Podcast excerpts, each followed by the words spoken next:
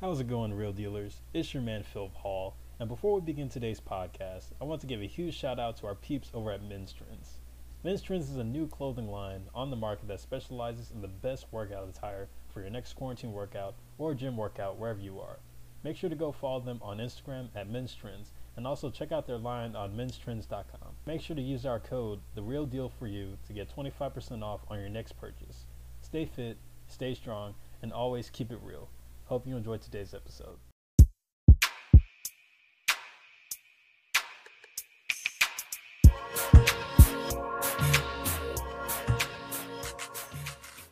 How's it going, real dealers? It is your man Philip Hall, and welcome to another episode. Yep, and Terrell Bird, my man Terrell, he is back, like another half of the Real Deal Bros.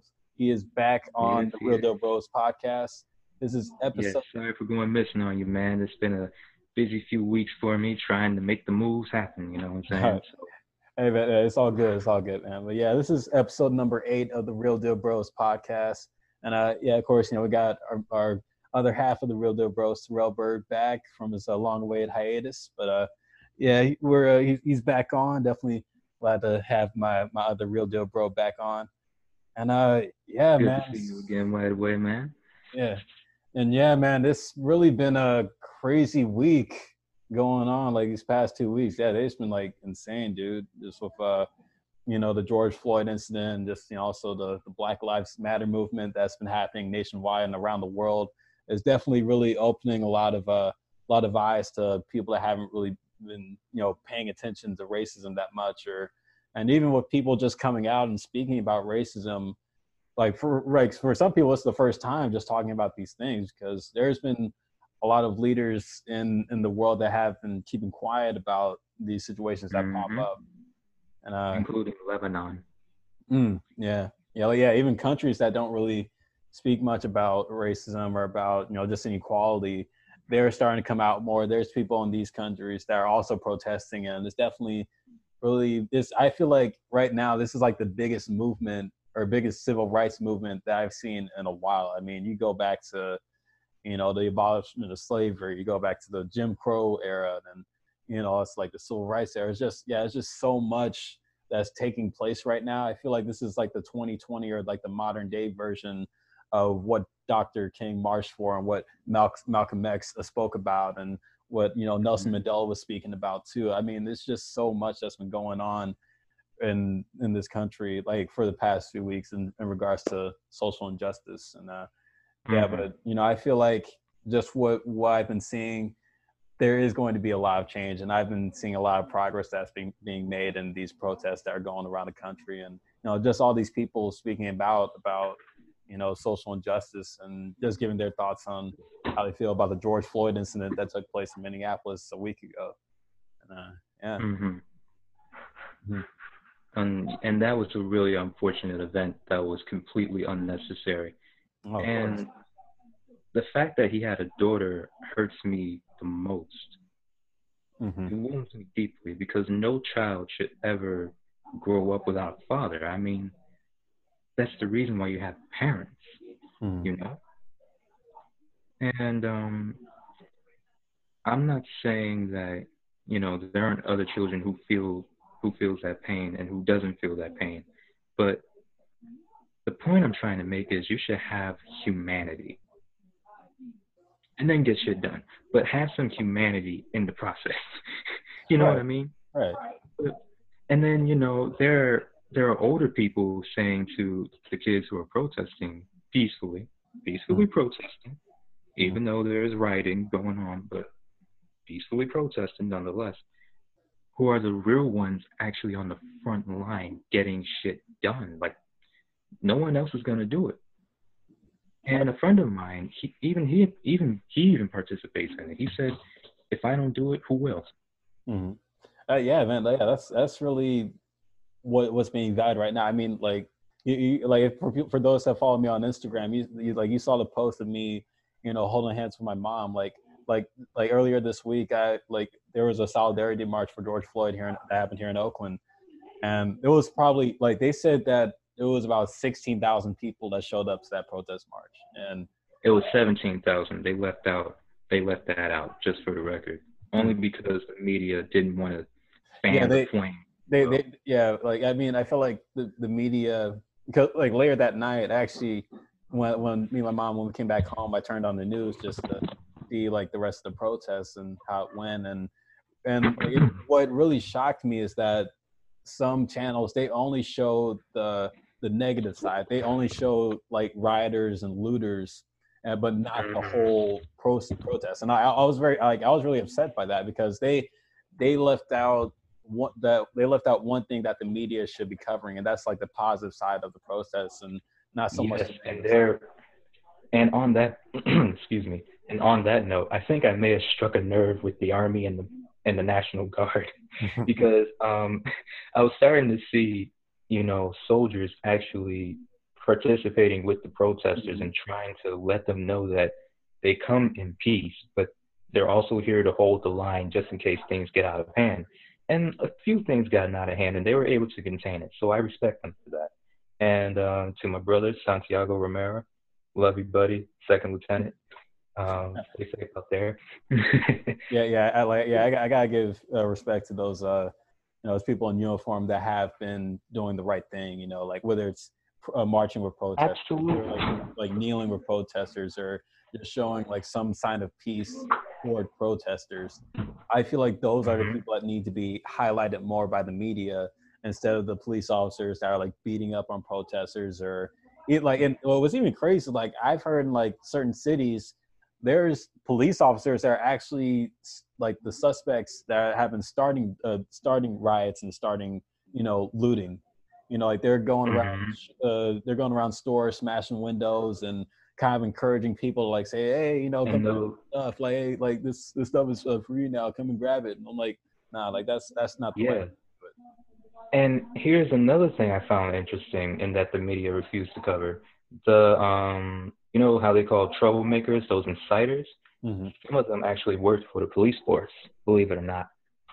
Hmm. And that's what really gets me the most. I'm thinking, oh, so they tried to fan the flames. Okay.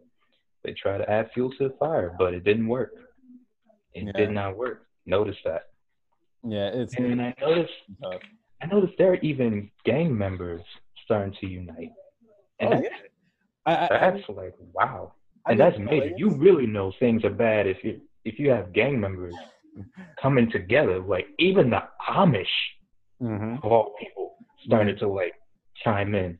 How bad has this country screwed up if you got the Amish and all gang members across the country starting to unite? man it's like that that's the crazy part like so much stuff had to happen where you know you had to bring like I remember there was this one clip i saw. There was like this there was this yeah i remember this one clip i saw. There's this guy in a batman suit. He came out and protested. And then like yeah like like you said the amish are protesting. Like like even like well-known gangs are starting to unite and come together. I mean like uh, that kind of because all this really reminds me of what happened to to um Rodney King back in 1990 91. Like like when like Mhm. when the Rodney King incident happened, and then like a year later when the verdict was announced that the police officers were not guilty of of, of brutality, and then like the whole And my father was there during that time. He can actually tell me a story about what really happened. Mm-hmm. yeah, and like even with that, like you had the Crips and the Bloods, they were coming together, and That's what shocked me the most. yeah, Shout out to you, by the way. Much respect for, you know, doing something so brave. I mean, damn. yeah. Ooh. um yeah yeah but yeah but uh yeah like all that's been going on i feel like you know not only is it just people coming out like you know you have well-known celebrities you have music artists coming about out about you have uh community leaders coming out about but you also have some athletes that are also speaking about out about this but the sport that LeBron James. hmm Yeah. Out to LeBron. Shout out to you know like all, all like all the other athletes that are speaking out about you know the George Floyd incident, and giving their perspective on social uh, justice. And including J. Cole. Even J. Cole decided to participate, including yeah. Nick Cannon, Keke Palmer. Mm-hmm. I believe Travis Scott participated. Wait, no, I don't recall Travis Scott being there. Hmm. I don't recall, but I could be wrong. But Yeah, like there there's been some celebrities really- marching out in the streets for protests. I think that's very powerful, and you know just knowing how much they they contribute to society and really just the pop culture aspect of of America. and just the fact that they don't they don't feel as vulnerable to you know go out and march in the streets with protesters or to even speak about on their social media you know definitely shows that they're not just the rich and like artists or you know like athletes that you see. They're also like they're human. Like and i i, I speak about this all the time. Like when i mm-hmm. i don't think of i don't think of athletes as robots. I think i'm think of them as human because you know they they do like even though like yeah they make a lot of money they're on camera all the time and they have these very extravagant jobs they still have to live human life as an american. You know they have to pay bills they have to they have families you know they have to put food on the table you know they have to drive their kids to school like you know they, they do everything that everyday civilians do, but they just do it in a much more um, sophisticated way. Yeah, yeah, yeah, the, yeah. The correct word would be sophisticated way.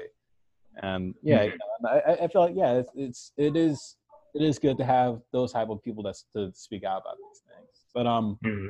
the one sport that I really want to highlight with this and is NASCAR. And NASCAR most definitely.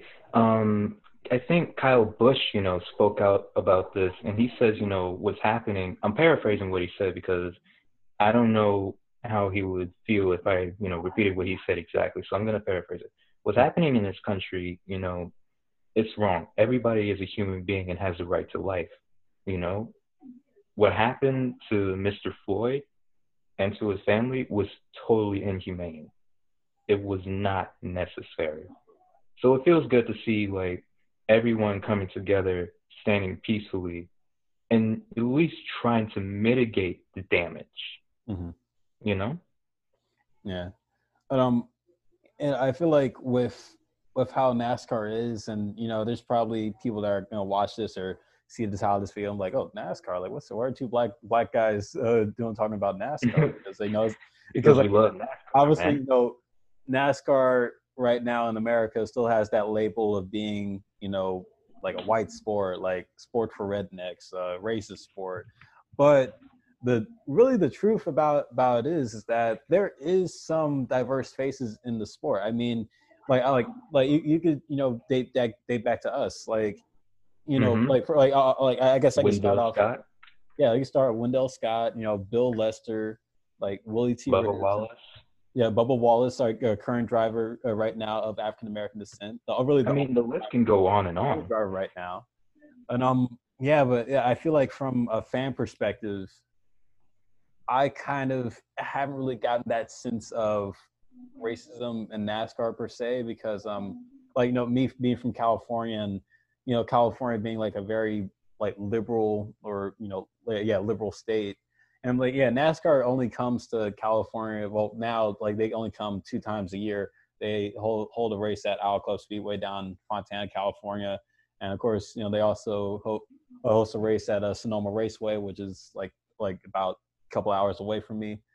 And yeah, mm-hmm. you know, like and like and I, I've been I've been to races before, like with my dad, you know, just growing up, and you know, I never really had that sense of racism but you know again like you also think, have to think at the time like i was i was very little and you know i can you know mm-hmm. i was at mm-hmm. an age where i couldn't even spell racism or i didn't really pay attention to it that much but as i've grown yeah, older all you knew was just nascar and just go out and play i mean that's yeah, all that's what we all do exactly yeah and i feel like yeah you know as a kid as a white kid growing up in america you know like when you're like really little it just started coming up you don't really think about racism. That's not what's on your mind. But as you grow older mm-hmm. and see all the problems that are happening within the country, you start to put into perspective like, yeah, there I like why do people like see me as an issue or why do like what what when when why do like white people or why do people of other other color look at me funny and you know and yeah just it, it's really about maturing and understanding of, of the social issues that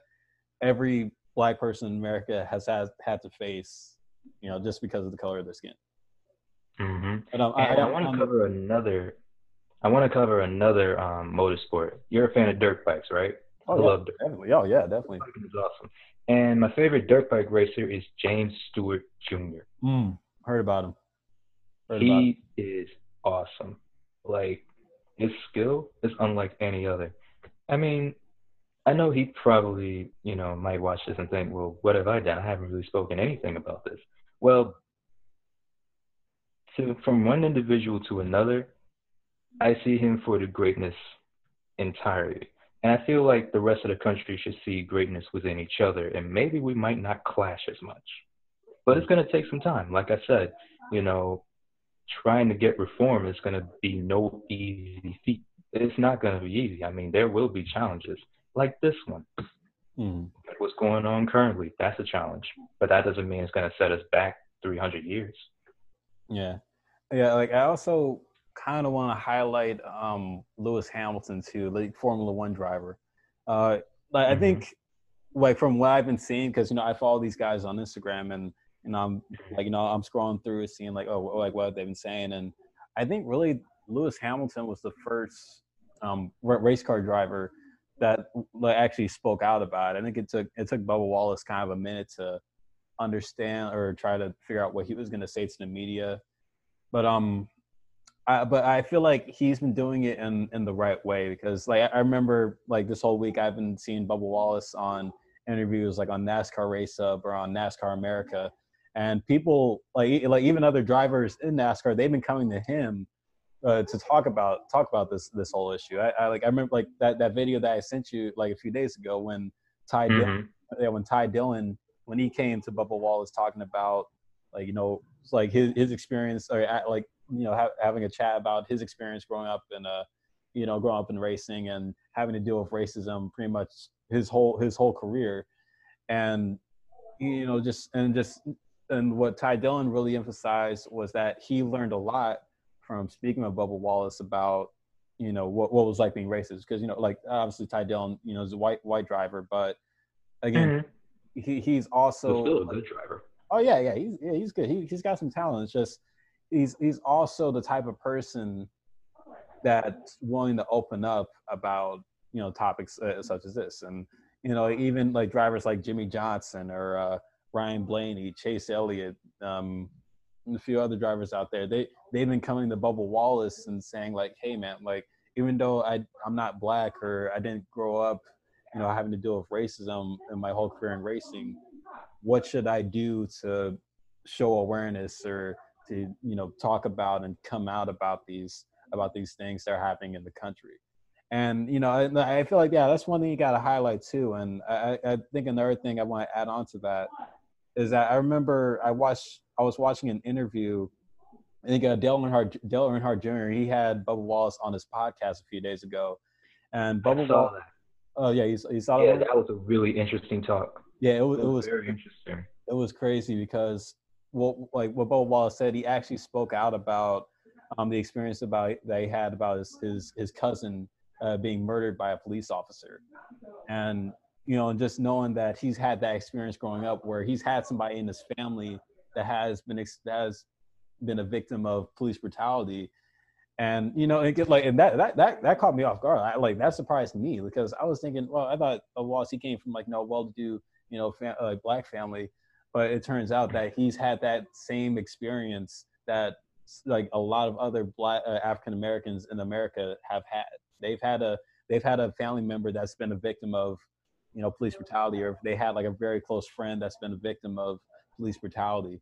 And just him speaking about that, especially you know, with none of us having any knowledge of that, I mean, it definitely shows that, man, this is the guy that NASCAR needs to go to uh, when it comes to social injustice.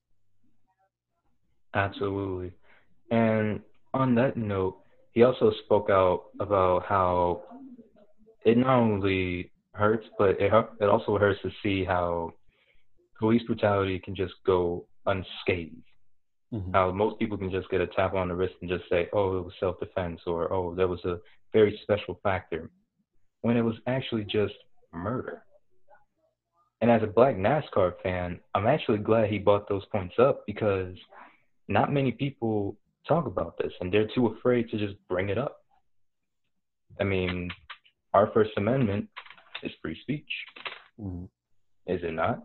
So if you have enough free speech to talk about everything else, why couldn't you bring those points up? Why couldn't you bring those very important aspects about this nation into light?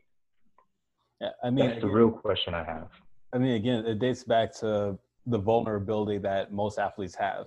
You know, there there are certain like like even athletes of color, like they're they're very vulnerable to like to situations involving social injustice that you know it's hard for them to speak out about because again you got mm-hmm. one side that that agrees with him and then you got another side that may not disagree with him and I, I'll, even use this as an example like like uh, like you probably heard what happened with uh, Drew, Drew Brees right yep I heard about it oh yeah Drew Brees. did the right thing.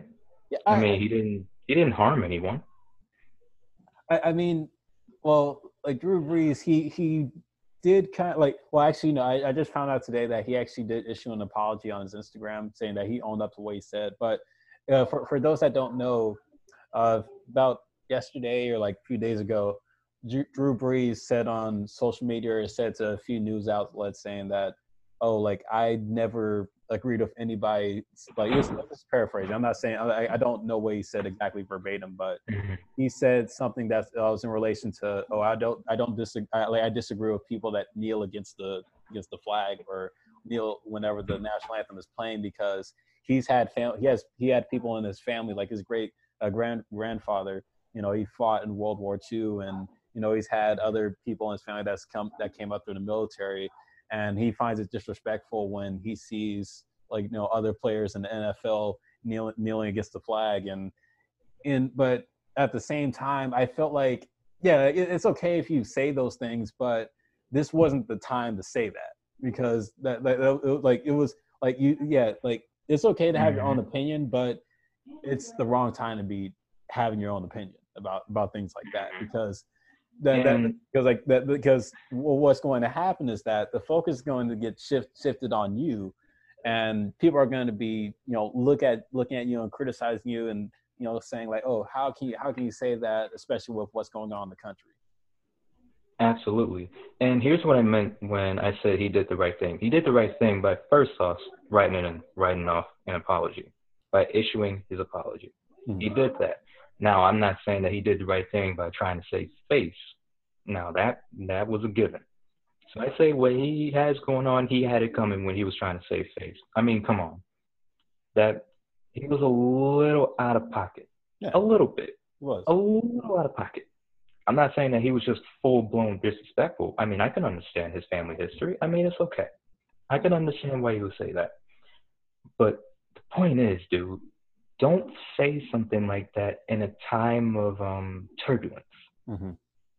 You just don't say it. There's a time for everything. And the time to say that, that was the completely wrong time. And honestly, even me growing up, and I'm going to be 20 very soon, I've learned that you have to know better. And as a grown man, from one grown man to another, you should know better, dude. I'm just going to say that right now. And that goes for anybody who wants to bring up those points. Yeah. There's a time and place for everything. Mm. Hold your tongue. It's okay. I know it may irk you a little bit, but you just don't say that, especially when people were already, you know, kind of grieving, angry, upset, confused, fearful about 2020 and what's been going on, and this injustice just keeps happening time and time again you don't say anything of the sorts. If you're gonna agree with someone, agree with them. Just don't just do it for media or social media. It, don't, don't do that. Agree with them because you know you're a human being as well. You yeah. know what I'm, you know what I'm saying? Yeah, uh, like you know, I I feel like you know Drew Brees he kind of let his pride get the best of him at that moment. Absolutely. And you know, if him like being in NFL, like NFL is already a predominantly black sports league, and knowing that you know with him playing on the New Orleans Saints, you know, like that's like New Orleans is a city of predominantly black people, so most of that fan base is already black, and you also mm-hmm. like and also like your his coaches and teammates, most of them are black. And knowing that Drew Brees, he's the star player of the Saints and is just the star player and kind of like the face of New Orleans, you know, it really sets a bad precedent on who who he is and him holding on to his values so deeply, especially around this time. And uh, you know, like yeah, like, you know, again, like you have to, like he like and he owned up to it he's like he said he was wrong. I, he said mm-hmm. like what he said wasn't very insensitive, especially with what's going on. Mm-hmm. He's willing to stand behind the black community as much as he can. But again, you know, and that's very and that's very brave of him to do to admit that he was wrong. Not every man does that. Oh yeah. You know? uh, I mean, some of us guys, you know, we're gonna like try to really prove that we're right because you know it's our pride. You know, it's a little bit of an ego issue, but you know, sometimes we gotta real men put their pride to the side mm. and admit to what's going on, to yeah. what's really going on behind the scenes. Like, like, and I'm actually glad he did that. Yeah, like for like for the past few days, I thought like, oh man, if he keeps this up, he's gonna get canceled, and like, you know, it might might lead into one thing. He might it, might, might, take him out of the season might, if he kept that up. Like, yeah, you know, like it, you know, uh, it, like he he cleaned up his mess. Like that that's all that matters. He cleaned it up. Mm-hmm. And he was very discreet. That's what really impressed me. He didn't make it like a full blown media issue.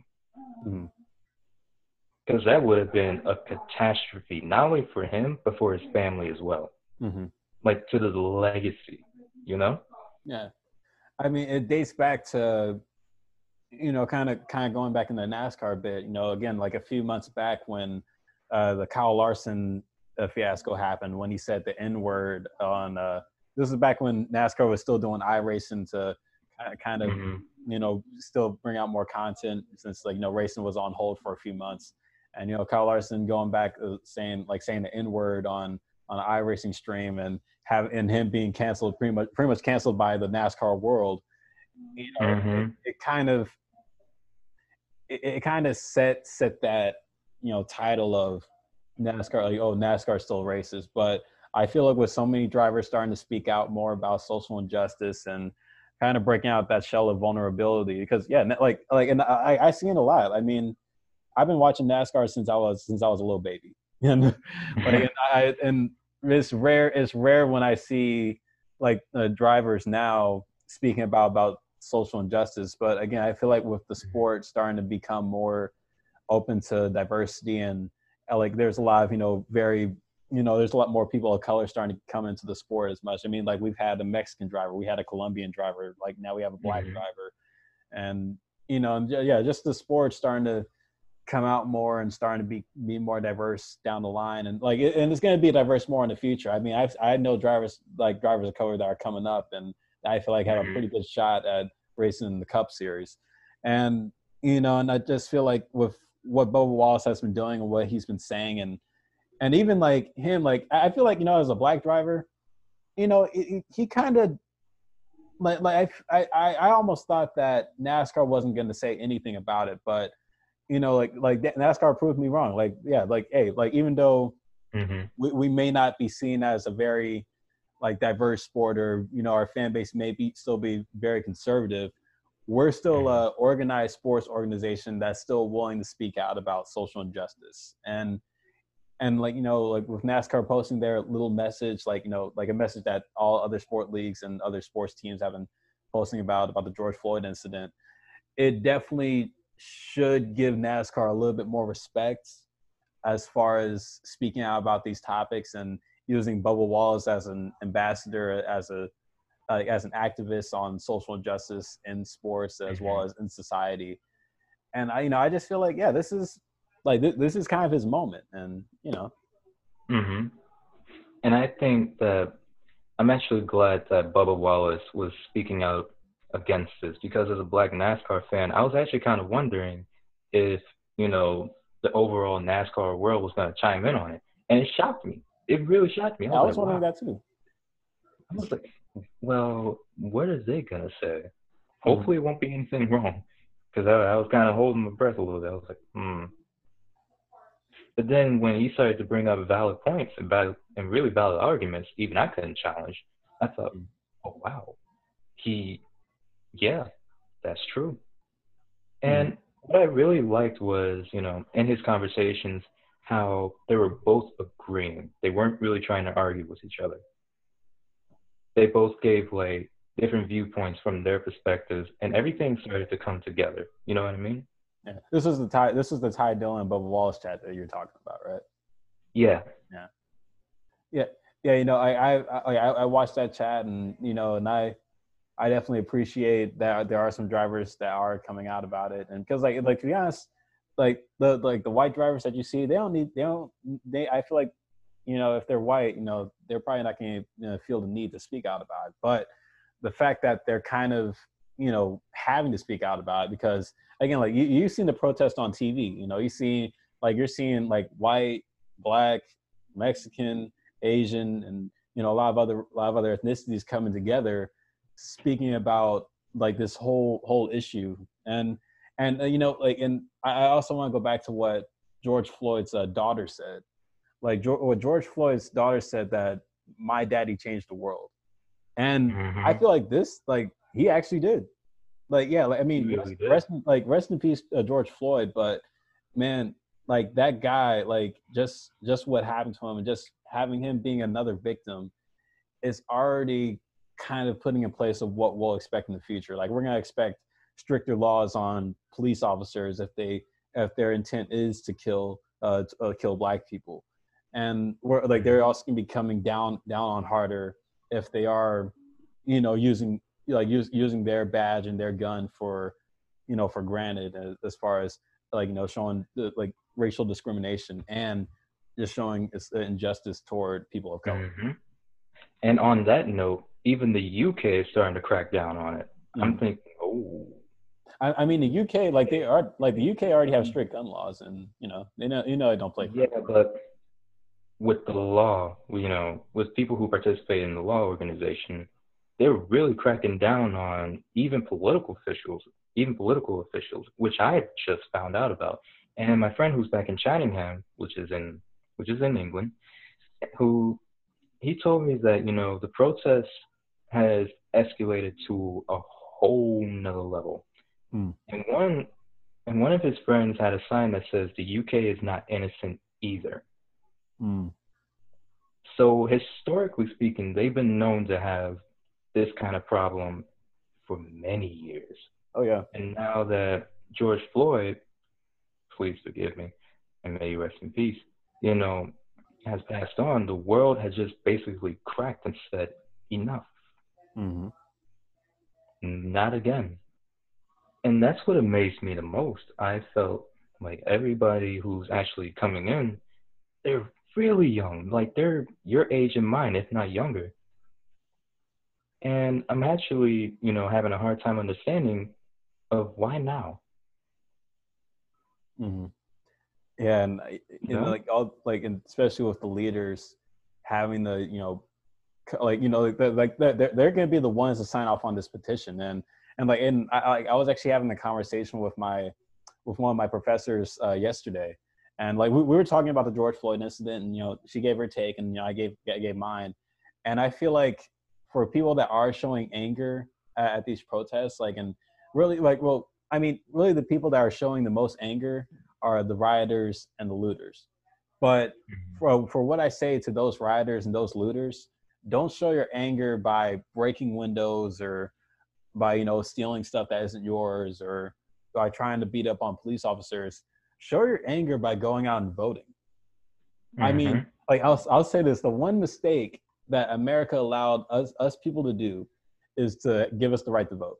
That's the, I mean, like, like because in some other countries they don't do that. They they, they don't have like a, a, a like a demo, like a democratic government that allows you to vote somebody into office. I mean, it's really by, you know, like just uh, just like upbringing, like your legs. I mean, like uh, the mm-hmm. UK, for example, like they they never had a they never had a vote like uh, like a process of voting. They always had a had a parliament. Now, I'm not saying that there's nothing mm-hmm. wrong with parliament. I mean, hey, like if that's how you want want to run your country, go ahead. But again, like you know, don't like when these issues like this pop up, don't show your anger by going out and destroying stuff. Go go show mm-hmm. your anger by voting the right guy and right guy or the right woman in office. Yeah. And use the system to your advantage as mm-hmm. well. Mm-hmm. Use your ability to articulate your thoughts and use the pen because the pen is mightier than the sword. Mm-hmm. And I also noticed, you know, with social media, I mean, there are so many platforms to spread the word on everything that's going on. Mm-hmm. So if you're gonna be angry, use your anger in the right way. Exactly. That's that's all. That's all we're trying to say.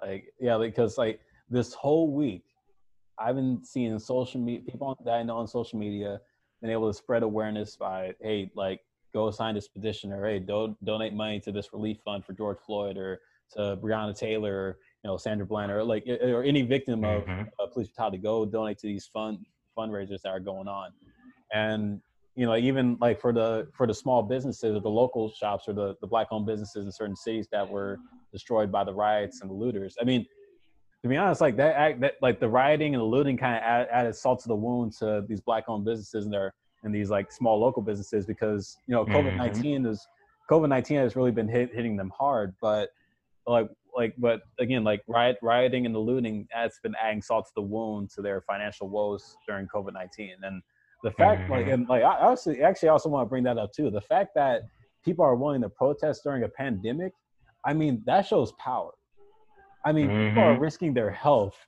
to go out and march in, march in these streets hold up signs and chant i can't breathe even in a pandemic i mean if that doesn't send a bigger message i don't know what will hmm And here's the thing. Here's a question that I have. Wouldn't this? Wouldn't the coronavirus spread only through droplets from an infected person if they sneezed or coughed? Mhm. Because I'm pretty certain it can't be spread through touch, only through moisture. And like yeah, even with that, like people are still wearing masks at, at these protests and just still uh, practicing six feet. But like I, I don't know, I, I- don't know if I can I can say that for everybody. I don't think everybody's been practicing the, the six feet thing, but they they've been still. I mean, they've been making the attempts, you know. yeah, yeah. I mean, like yeah, they're- like they're trying to, but again, like the like the large number, like like the large number of people are coming to these protests, it's kind of hard to social distance because you know, again, like like the seventeen thousand people that showed up in Oakland uh, for the solidarity march uh, earlier this week.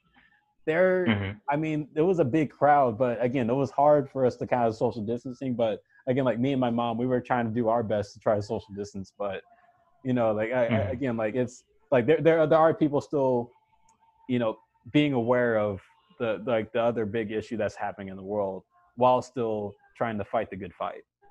So yeah, Mhm. we got we gotta give props to those people as well. And props to the youth too. I mean, Oh yeah. Oh yeah. gotta, I gotta give them credit. I mean, you're arguing against everything your your family has tried to talk, as your family has tried to teach you, and you're saying, well, no, that's wrong. They're finally using the ability to question what they have been taught.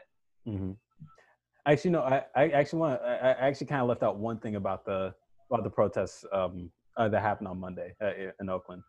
Well, the one Yeah, thing I actually left out is that that protest that was organized it was actually organized by by youth. Like there, I think like man, I, man, I forgot the dude's name, but the the guy that pro that organized the protest and that was like issuing flyers and telling people to spread the word.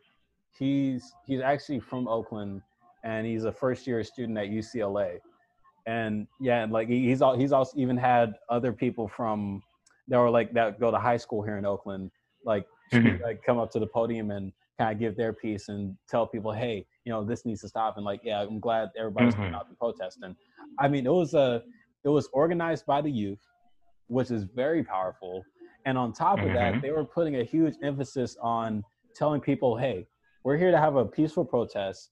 And so for anybody that's thinking about going out rioting and looting, don't do it because we're here to have a peaceful protest and not destroy stuff.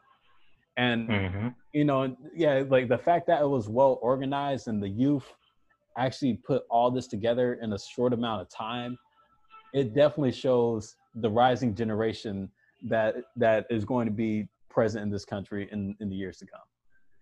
Mhm. Absolutely. I mean, you even have NASCAR stepping in now, and Mhm. I'm thinking this is gonna be great. Yeah, eh, yeah, definitely.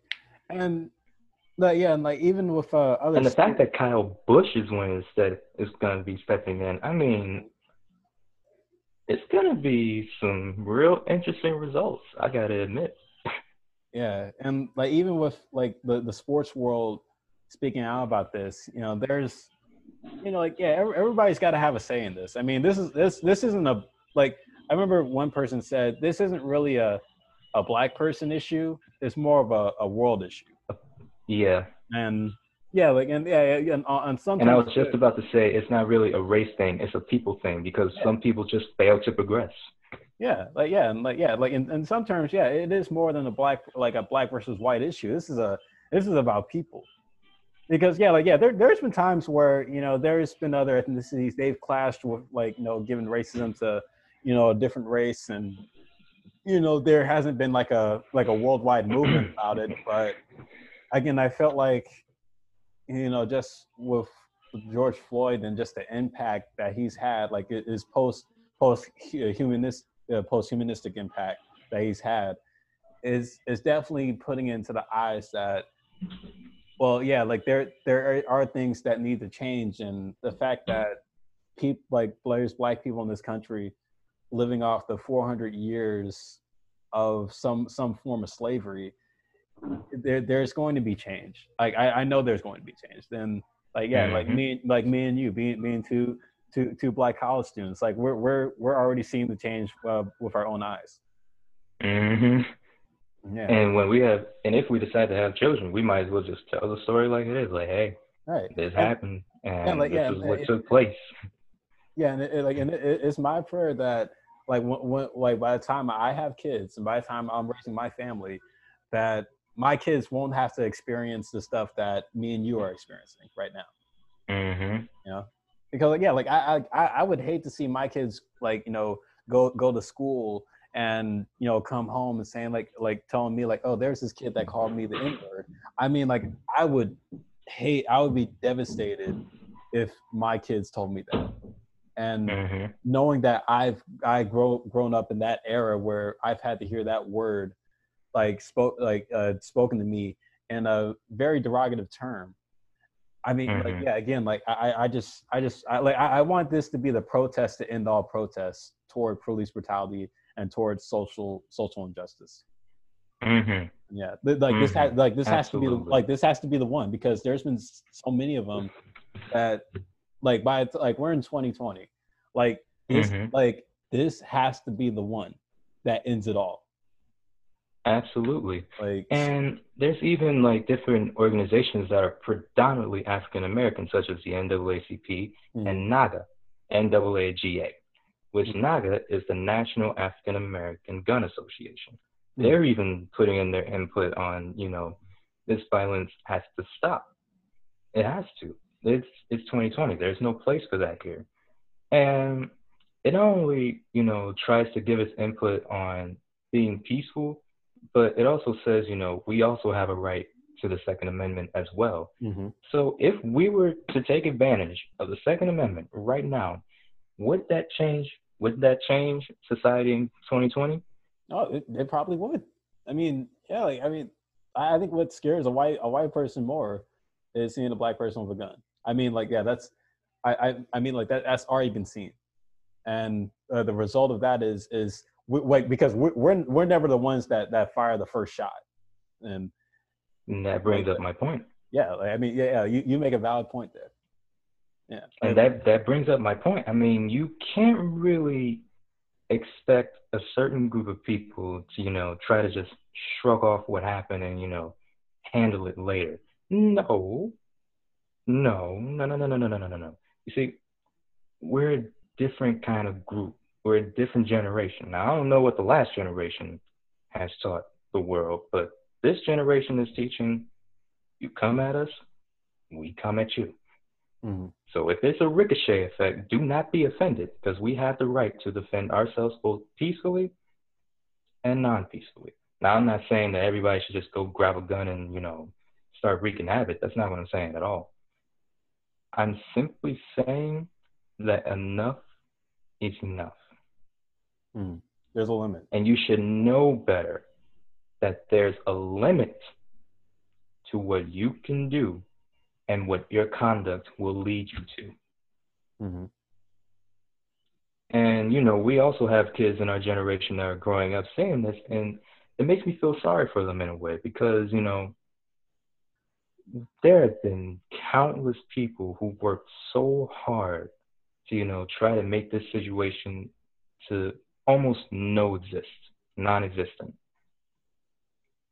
And now that it's happening again, it's just a massive boom of protest and Second Amendment. I mean, good grief. Again, like I, I, saw that all 50 states and 18 different countries were involved in this protest. Although, like I said before, this has to be the one that like that uh, that this has to be the protest that ends of all protests. Protests. This has to be the one. I don't I, I don't care if like yeah like like I mean I don't care if we have to get another president. I don't care if we have to you know like do everything that we have that we're told to do when we go out and protest. All. I'm just mm-hmm. saying is once all of this is over and once these these petitions get agreed agreed on by Congress, and when you know there's like these state legislators like pass pass these legislative orders for police departments and you know a lot of uh, know, like a lot of like you know organizations that that are victim or that suspects of in social injustice. Mm-hmm. Once this protest is over, and once this movement has come to a conclusion, this has to be no more. I don't want to see like after this is over. I don't want to see another George Floyd, another Breonna Taylor, another Sandra Bland, another Trayvon Martin mm-hmm. ever again. Not another Eric Garner either. Yeah, not another Eric Garner either. None of it ever again. Think of the past, put it in the books, end it all. And let this be the moment to mark down in history as well. Especially for all of us college kids. I mean, this is this is something that's way out of the woodwork. First, we had to move out of our dorms at the last minute, mm-hmm. and now this. Yeah, I mean, like, well, once once the country started to relax on on the COVID nineteen uh, guidelines, staying the six feet and social distancing, and restaurants being like reopening again, it, it shocks me that George, like what happened to George Floyd is the first thing that I see when the country is starting to reopen slowly. Mm-hmm. I mean, I don't know. I, I guess like I like I I guess racism was kind of like being locked locked up in a uh, in a house, and once once it gets back out, George Floyd is the first is the first victim. Mm-hmm. Like hopefully the the first victim and the last victim of uh, of racism. The very last. Yeah, the very last. And you know, and on along those notes, to be a black NASCAR fan is like being a unicorn. Oh yeah, it's, you know? yeah, it, like we're like dude, dude, like we're we're we're, we're almost kind of like a we're, endangered species. Yeah, we're, we're like a we're yeah we're kind of like a mythical creature. You know? Yeah, like, yeah, we're we're like, we're like a mythical creature. Like you know, people want to mm-hmm. believe it, but they can't see it. You know. Mm-hmm. And uh, and I don't think anybody thought that it would be possible either. Like, what? You're a black NASCAR fan? How? Wait, where did you grow up? Yeah, I know. You know, I same you know, neighborhood as everybody else. I, I, I was. It was funny because I know coming up in high school, like I don't think um I don't think people really knew that I liked NASCAR a lot because right, you know, high school, you know, like I, I was growing up playing baseball and you know, I was mm-hmm. my, I like I was in my springs and my summers playing baseball, and mm-hmm. you know, I actually to be honest, I never really had any time to watch I watch the races because I was out playing playing games on the weekends. But you know, I always had that deep passion for the sport, and I've always followed it since I was a kid. And you know, again, the same with baseball. Like, like I love like I love NASCAR just as much as I love baseball. And mm-hmm. but it, it always surprised. But whenever I had these conversations about people, like I know, like recently, you know, I tell people like, yeah, I'm going to school for sport management, and hopefully by the time I graduate, you know, I want to I want to uh, get a job either working in NASCAR or or baseball. I kind of get a like whenever I bring up NASCAR, I kind of get a funny look because like mm-hmm. they, they look at me like, oh wow, NASCAR, that's very. Uh-huh. I mean, you know, I don't really black people that watch NASCAR even work in NASCAR, but you know, I'm surprised you didn't like, get the head so like what? yeah, I mean, like, but but you know, I, I would tell people like, no, you would be surprised. I mean, there is like NASCAR is starting to come up in diversity more. Like, I, mm-hmm. I um there's a even in the um even in the pit crews and the crew chief. Oh yeah, yeah, like, definitely. Wow, the pit, the this is great.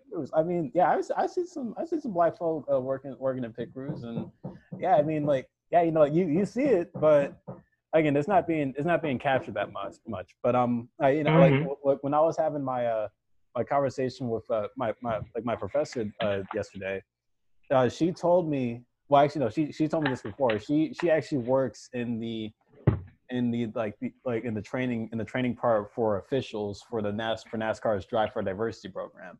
Like she she works mm-hmm. on like the the race official side as far as you know training officials that come in and, and you know they're trying to look for a job like being being one of the officials in NASCAR. And yeah, she's told me herself, like, yeah, like you know, Mike Helton and Steve Phelps, like you know, the like the head chairmen of NASCAR, they're de- they they've been definitely trying to push for more diversity in the sport. It's just been so hard to because how because the way that the media does it, the media kind of propo- promotes NASCAR in a in a very negative a negative way because um I remember when the uh when the Kyle Larson situation happened uh like uh, I, I went to ESPN and all ESPN was talking about was like oh well you know NASCAR has kind of always been like racist in some form but they never mentioned like what ESPN never mentions is their past relationship with NASCAR. Like back like back in the 80s and back in the 90s when when NASCAR was like one of the, one of the biggest sports in America,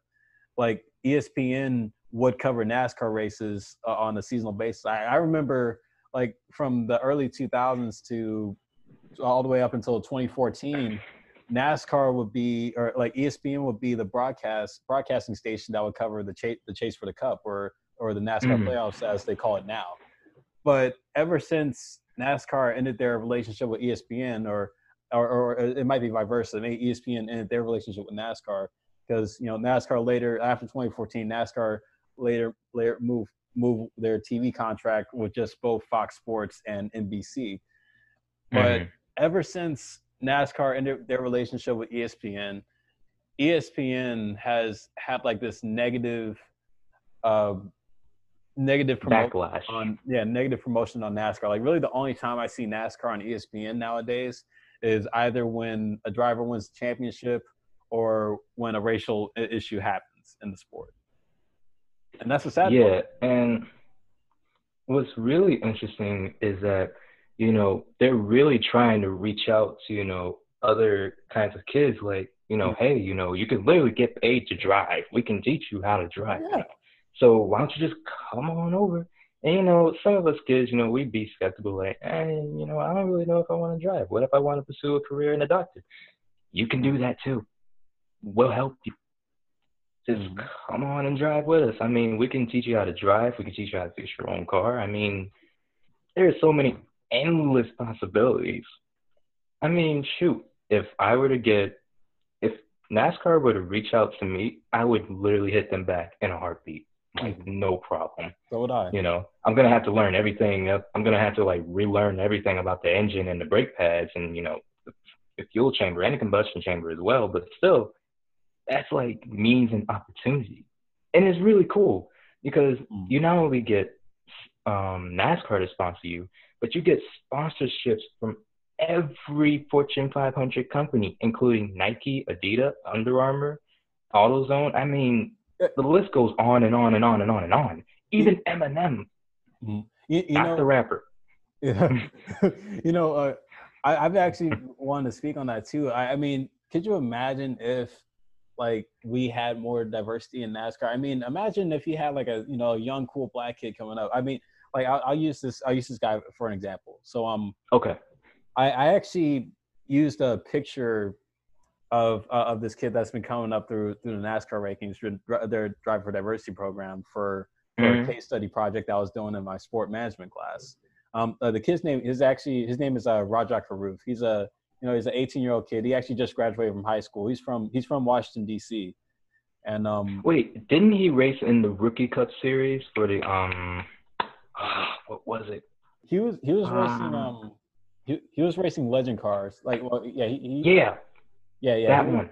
Yeah, he was racing legend cars. Like I, th- I think he still does, but um, but yeah, like yeah, he's been coming up through the uh through, through the through the NASCAR rankings uh, pretty slowly, and like yeah, he's like you know he's, he's still a kid. He, he's 18. He's about you know he's about to go to college, but um hmm he but the way but how he got his start in NASCAR was uh through iRacing, and uh you know for for any NASCAR fans that are watching or, or that are listening, uh for the past few months, you know since the COVID 19 pandemic started.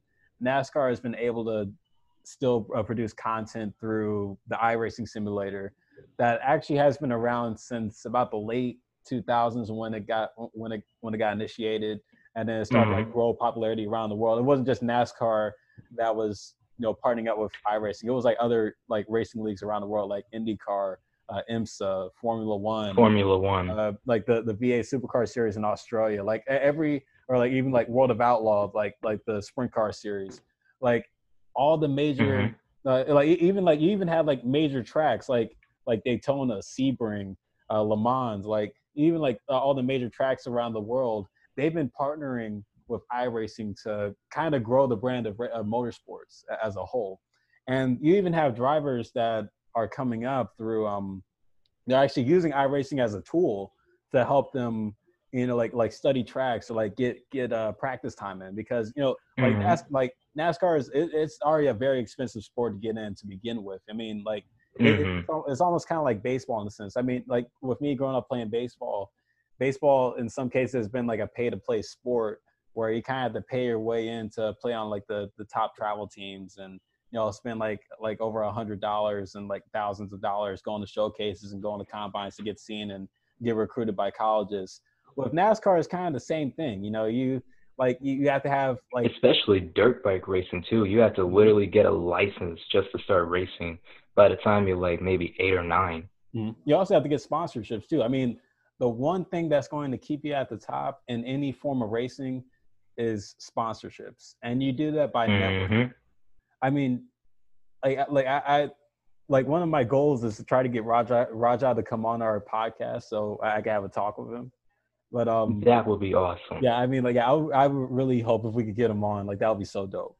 But um, but yeah, like NASCAR has kind of always been that sport where you have to kind of pay your way in, where you know you you have to like get sponsors, and you know like the only way you're gonna fund the race team is through the sponsorship money that's that's you know that that sponsor that your sponsors are going to invest invest in. and you know like in if you're if you're not well actually no let, let me backtrack like the investment of the sponsor is what's going to help you compete and what's going to help you stay stick around the sport and, and everybody knows that sponsorships also you know kind of help cover the costs of like equipment and and, mm-hmm. and engine replacements as well especially when you're doing body and fender work that's going to take like time and sometimes it could take less than two weeks. Oh yeah, mm-hmm. yeah. Like and but um, what what iRacing has actually been allowed to do is actually been kind of eliminating that um that process of like kind of having like a grassroots format of like start building your race team from the ground up through sponsorship money alone. What mm-hmm. iRacing is allowed to do is actually allowed for um these big name like big name race teams like Joe Gibbs Racing, like uh Hendrick Motorsports, Stewart Haas, uh, Junior Motorsports, uh, you know a few other uh, big name racing teams. It is actually iRacing has actually allowed those teams to go go out and recruit like you know well known iRacing drivers. I mean, NASCAR was actually able to establish its own like like its own affiliation uh, uh, series just for iRacing. I mean, like there there's iRacing drivers that are are being are that are like being titled as pro like iRacing drivers through esports.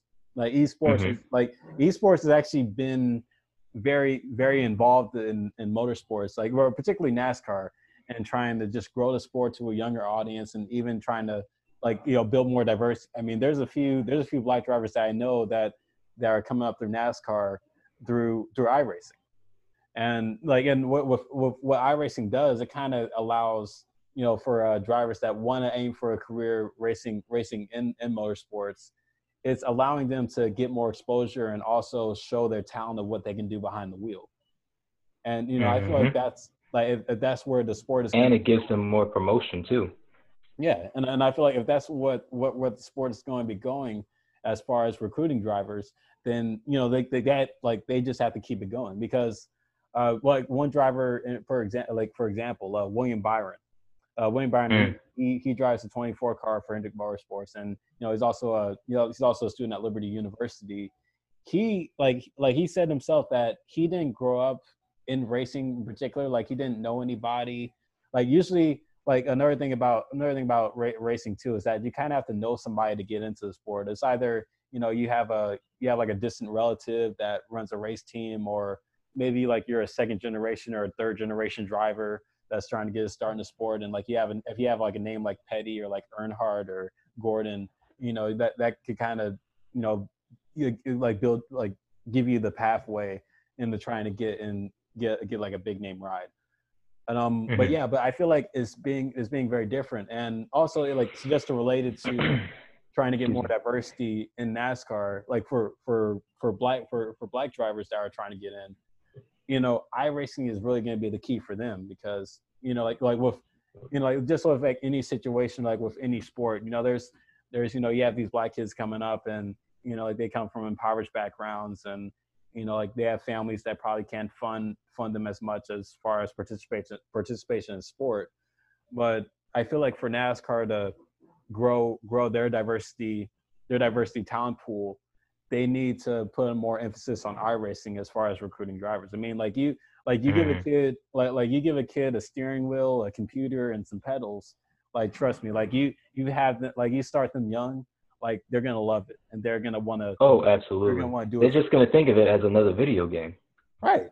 It, it is a video game, but it's it's a video game in a sense where it could help you build a career in, in racing.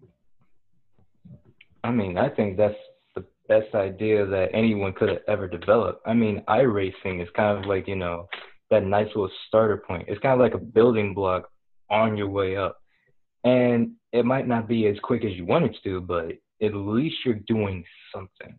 Mm-hmm. You know what I mean? To pursue that kind of career, especially you know dealing with cars that are damn near aerodynamically flying. Mm-hmm. My brain was damn near. I mean, you could the engines that they work on are superb, especially Toyota. I mean, Chevy, eh, they can use a little work, but Toyota, they actually have a fuel efficiency software that actually includes the algorithm of how much fuel can be consumed from one lap. Hmm. That that I didn't know. I didn't know that either. I mean, I was doing research last night. I didn't even go to sleep till like 5 a.m. And I was just like, wow, really? This is really cool. And the the models of their car you know, there's like a little bit of steel, but you also have to think about, you know, a little bit of copper as well. So it's kind of like a mix, so that way a car can be lighter, and you can just get a far faster rate in half the time. Hmm. Yeah, yeah, I see that. But I, yeah, but um, yeah, you know, I feel like for the sport to grow, they kind of have to have like that grassroots, um, grassroots upbringing through through like technology just with the with just with iRacing and you know because it's it's like it's like any other sport i mean like every other sport like you know say football like they you start off playing mm-hmm. pop warner and then like you kind of grow your way up into playing high school and then hopefully college and you make your way to the pros or or like for baseball you know 1st mm-hmm. first time baseball you know like it's t-ball then you you know go up to little league and then hopefully you're playing high school and then college and the pros and or basketball you know you play you grow up playing aau i feel like for NASCAR to reach out to a much more younger population just to still increase their talent pool through certain aspects. Not so much the, you know, like just the family, like the family association that some drivers do have, but for the drivers that maybe that not maybe that probably don't know much about NASCAR but want to learn more about it, like get them on iRacing and definitely, like you know, even even for uh, even mm-hmm. for STEM, like like for students that are, you know, in high school right now or that are in college that are like in STEM programs and going for school for that. I mean, like NASCAR, NASCAR is a sport that's built oh, built around engineering and built around science and technology. Mm-hmm. And, you know, like, like, even mathematics. I mean, like with engineering, you, you know, there's some math that's involved. Like, it, like it's a number sport too. But um, yeah, you know, I feel like you just kind of have to have that bigger emphasis on just the engineering side as well as the, the youthful side because I know like video like video games that's a big market right now for for youth and um, mm-hmm. yeah and like NASCAR they could they could use iRacing as a tool to build off that video game market and like getting getting more getting more diverse faces recruiting more drive recruiting more diverse drivers and just just getting the name out there and like they've been already mm-hmm. so and the more and the more youth that come into the NASCAR racing, the more promotion that they're gonna get to a younger crowd, to a younger audience, and the more interest that's gonna come into the NASCAR organization. So that's like the and you get more diversity within the programs as well. So that's already a given, especially when you're trying to progress. Right, right.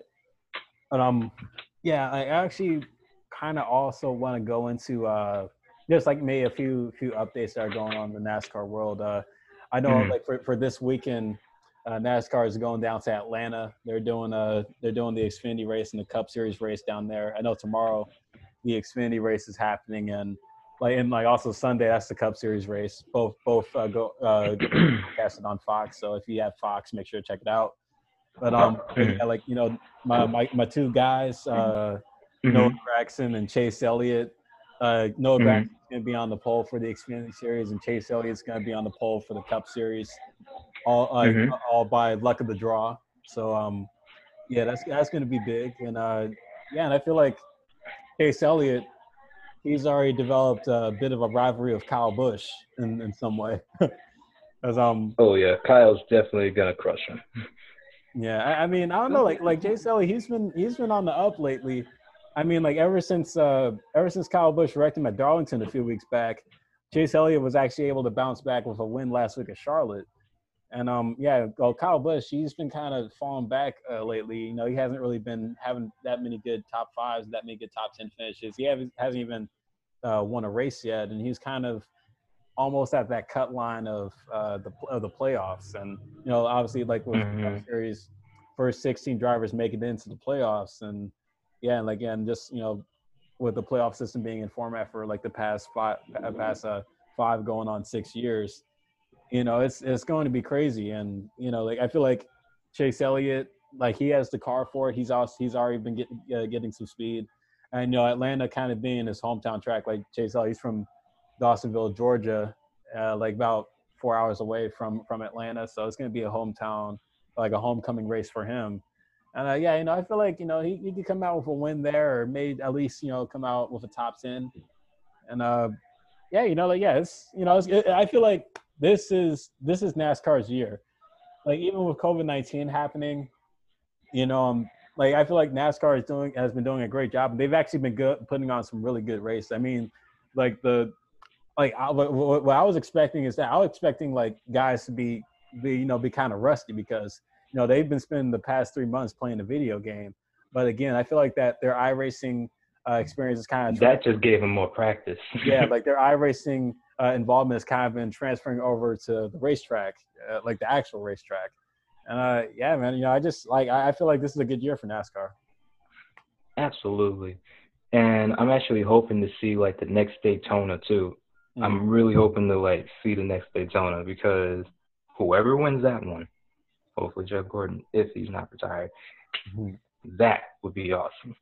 Yeah. And I think you know now that NASCAR is starting to like open back up, I'm starting to see you know a really a really bright future for the new upcoming NASCAR drivers as well, especially the rookies.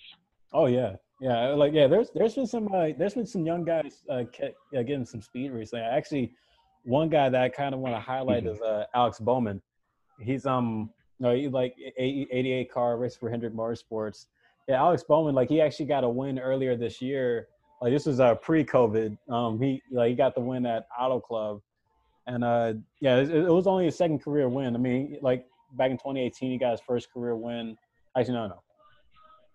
Yeah, yeah, well, yeah. It, it was it was 2019, 2018. He got his first career win at uh, Chicagoland.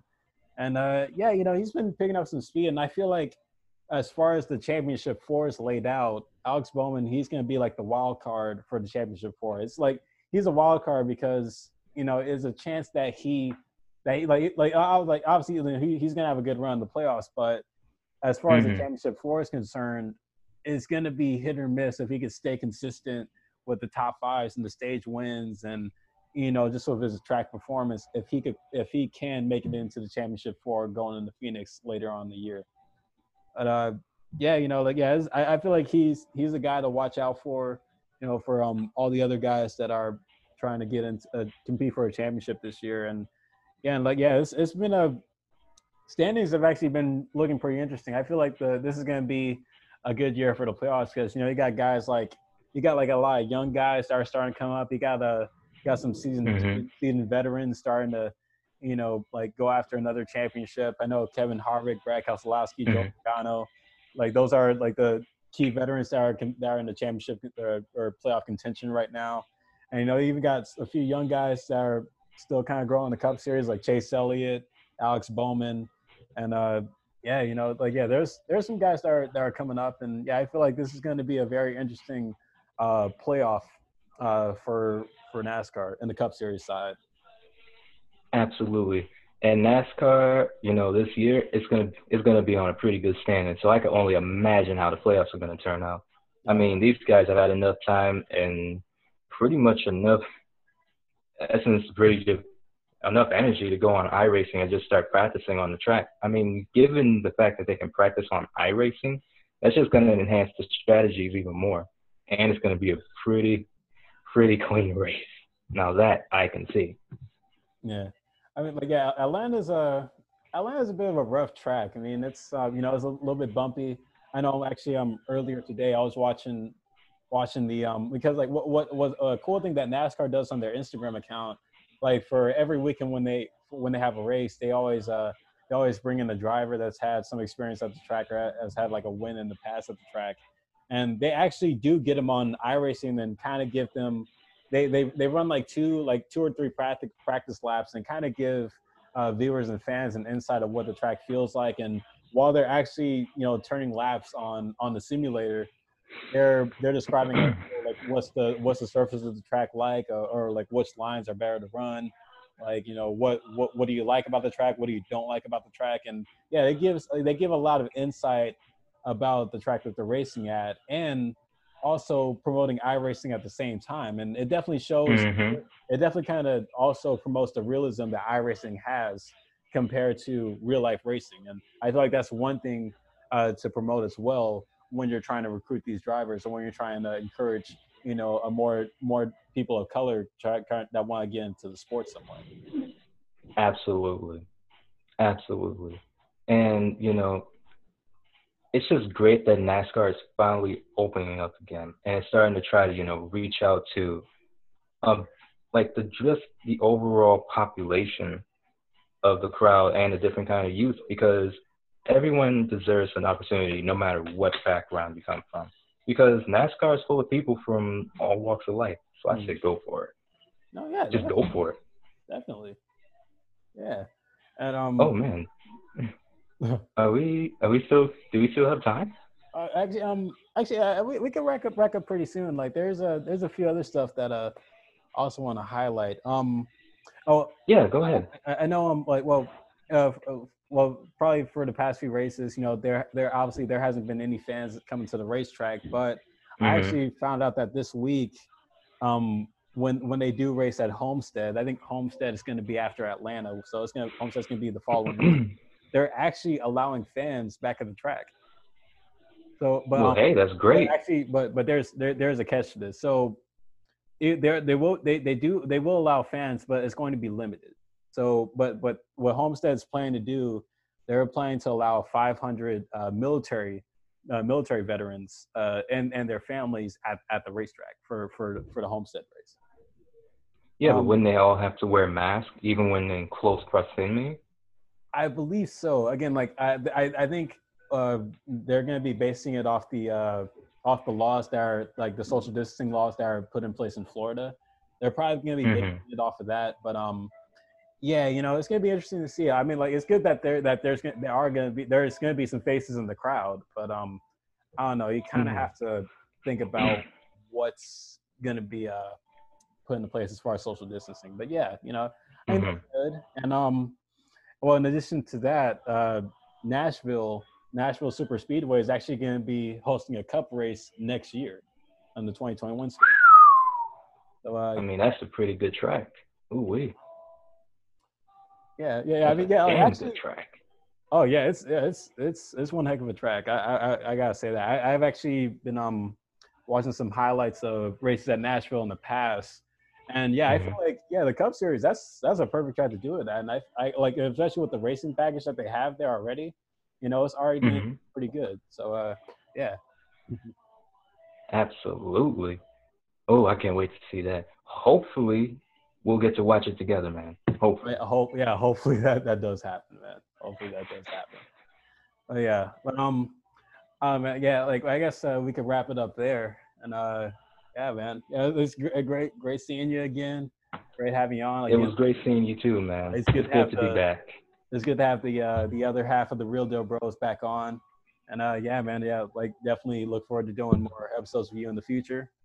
Uh, yeah. Oh, absolutely. Yeah, man, I can't wait to do more, and um, we'll definitely come up with more content together as well. So hey, don't forget to like and subscribe and comment and tell us what you think. We'll be more than happy to answer any questions that you have. Mm-hmm. I'm Terrell Bird, and this is my main man Philip Paul, and together we are the Real Deal Bros. Yep. And as y'all have yourselves a great day, man. Yep. And as always, make sure to keep it real. Absolutely.